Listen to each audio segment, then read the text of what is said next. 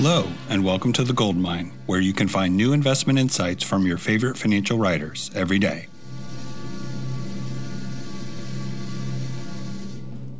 I'm Barry Ritholtz, and this is Seven Trends in Car Markets. Today's automobile market is filled with all sorts of anomalies delays in getting semiconductors and chips, supply chain snafus impacting mechanical parts, shortages of new cars leading to rising prices for used cars.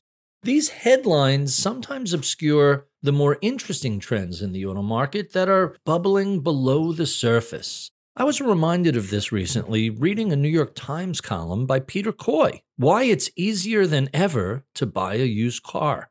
Coy reminds us that economist George Akerlof, who won a Nobel Prize in 2001, correctly diagnosed the problem as one of asymmetric information. Sellers just knew a lot more than buyers did. Eventually, things changed for the better as state laws prohibited odometer rollbacks, and the law required all accidents to be reported. Lemon laws helped, as did Carfax, which started covering used cars back in 1984, Coy called Carfax a game changer. Here's a little pre holiday food for thought from a self proclaimed car guy.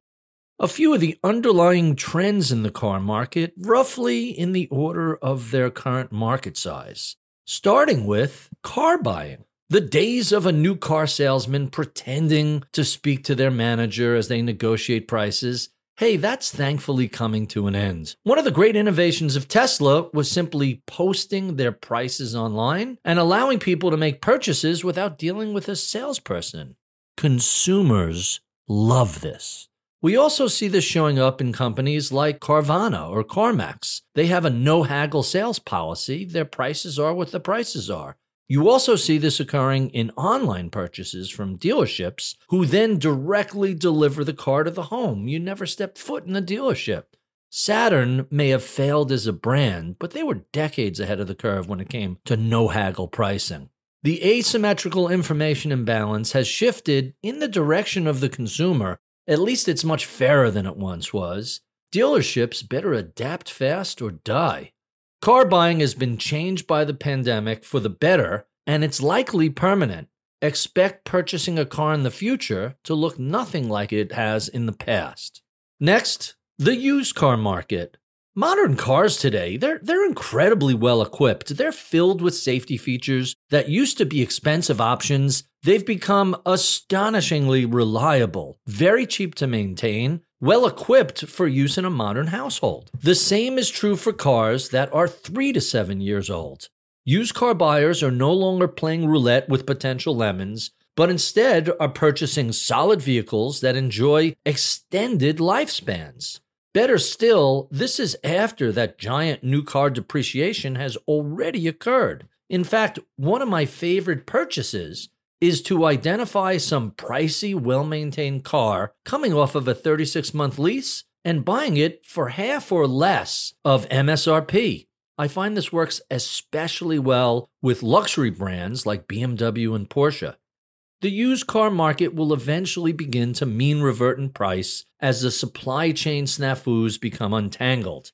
The current shortfall of new cars should resolve over the next 12 months, but this means there'll still be plenty of inventory shortage of used cars over the ensuing 24 to 48 months. With so many people discovering the advantages of purchasing gently used cars, mean reversion might be somewhat shallower than expected. Three, electric vehicles. Hey, EVs are simply a superior drivetrain versus internal combustion engines, or ICE.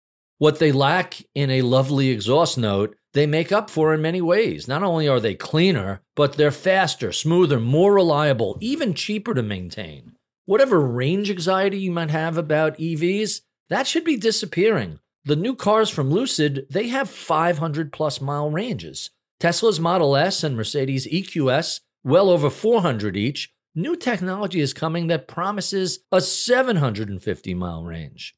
The world is rapidly moving towards electric powered cars. By 2030, I'm expecting more than half of all new cars will be electric. The other half, a lot of those are going to be hybrid. This is the future, and it's coming. Number four, driving enthusiasts. the possibility of something going away really makes people suddenly appreciate it. Perhaps it's been the lockdown or maybe just a bit of availability bias, but I can't help but notice the huge upswing in enthusiasm for automobiles among surprisingly younger drivers. This stands in opposite to the fewer driver licenses we see amongst youth, the general disdain for driving, the rise of Uber, and eventually self driving cars. But go online, there are so many videos and YouTube channels you can watch Top Gear, Grand Tour, Doug DeMuro, Harry's Garage. This reveals an intense automobile culture worldwide. Meet and greets like cars and coffee have sprung up all over. Automobiles may not represent the freedom to the young today that they did to my generation, epitomized in Bruce Springsteen's Born to Run, but they do resonate with this generation on many levels. Number five, auction sites. I've been a fan of sites like Bring a Trailer or Cars and Bids for years.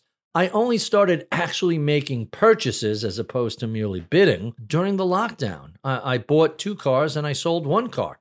If I could not eyeball a car and take one for a test drive, well, auctions were the next best thing. You have a community there who provides a lot of color to each vehicle and lots of pictures and videos. It, it's a pretty thorough way to go about buying a car.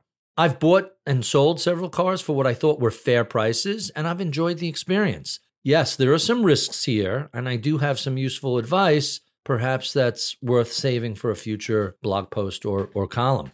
I expect these sites will maintain much of their traffic, especially their hardcore audiences, even after the car market normalizes. Collectibles. Let's break this collectible car universe into a handful of specific groups. I think four should do it for us. The first, hey, the car kid, that guy or girl who fell in love with some magic car when they were younger. Maybe it was a Corvette or a Camaro or a Ferrari, Lamborghini, Aston Martin, whatever. Eventually, they reach a stage in life where they can afford to purchase that unrequited nostalgic love. Then there are the do it yourselfers. These are the folks comfortable with a wrench or an OEM diagnostic tool. They can repair or rebuild a car or even do a full frame off restoration for that special car they have dreamed of for so long. Next, enthusiasts of means. These are people who are comfortable buying and driving automobiles from a different era for the sheer pleasure of it. Hey, if it generates a return on investment, that's great, but it's not their primary focus. Lastly, the pure speculators. These are people who look at automobiles the same way they look at real estate or Bitcoin or art or anything that could be purchased today with the hope of reselling it at a higher price at some date in the future. What'll be interesting is to see how these buying groups shift over time as the automotive world changes. Manual transmissions are going away, internal combustion engines have come to the end of their useful lifespan, Forecasts range from the collectible car market collapsing to exploding in price, with everything in between. And finally, number seven, self driving. Of all the aspects of automobiles I keep reading about, I suspect this is the one that's most overhyped. Yeah, sure, it's coming eventually. I know. One day, steering wheels and, and pedals will disappear. You'll sit in your orb and be transported by your own personal robotic vehicle. Hey, maybe it even turns into a drone and flies you to your destination. I suspect this era will involve greater volumes of traffic moving about more quickly, but the joy of driving will be lost on almost everyone. Hey, a handful of old timers will keep their vehicles in working orders, sticking to the back roads wherever possible. Me, I just like to drive. For more from me, check out the big picture at ritholtz.com. This podcast is for informational purposes only and is brought to you by Ritholtz Wealth Management. Clients of Ritholtz Wealth Management may maintain positions in the securities mentioned on this podcast. If you're new to investing, check out liftoffinvest.com to get started with us today. Solid.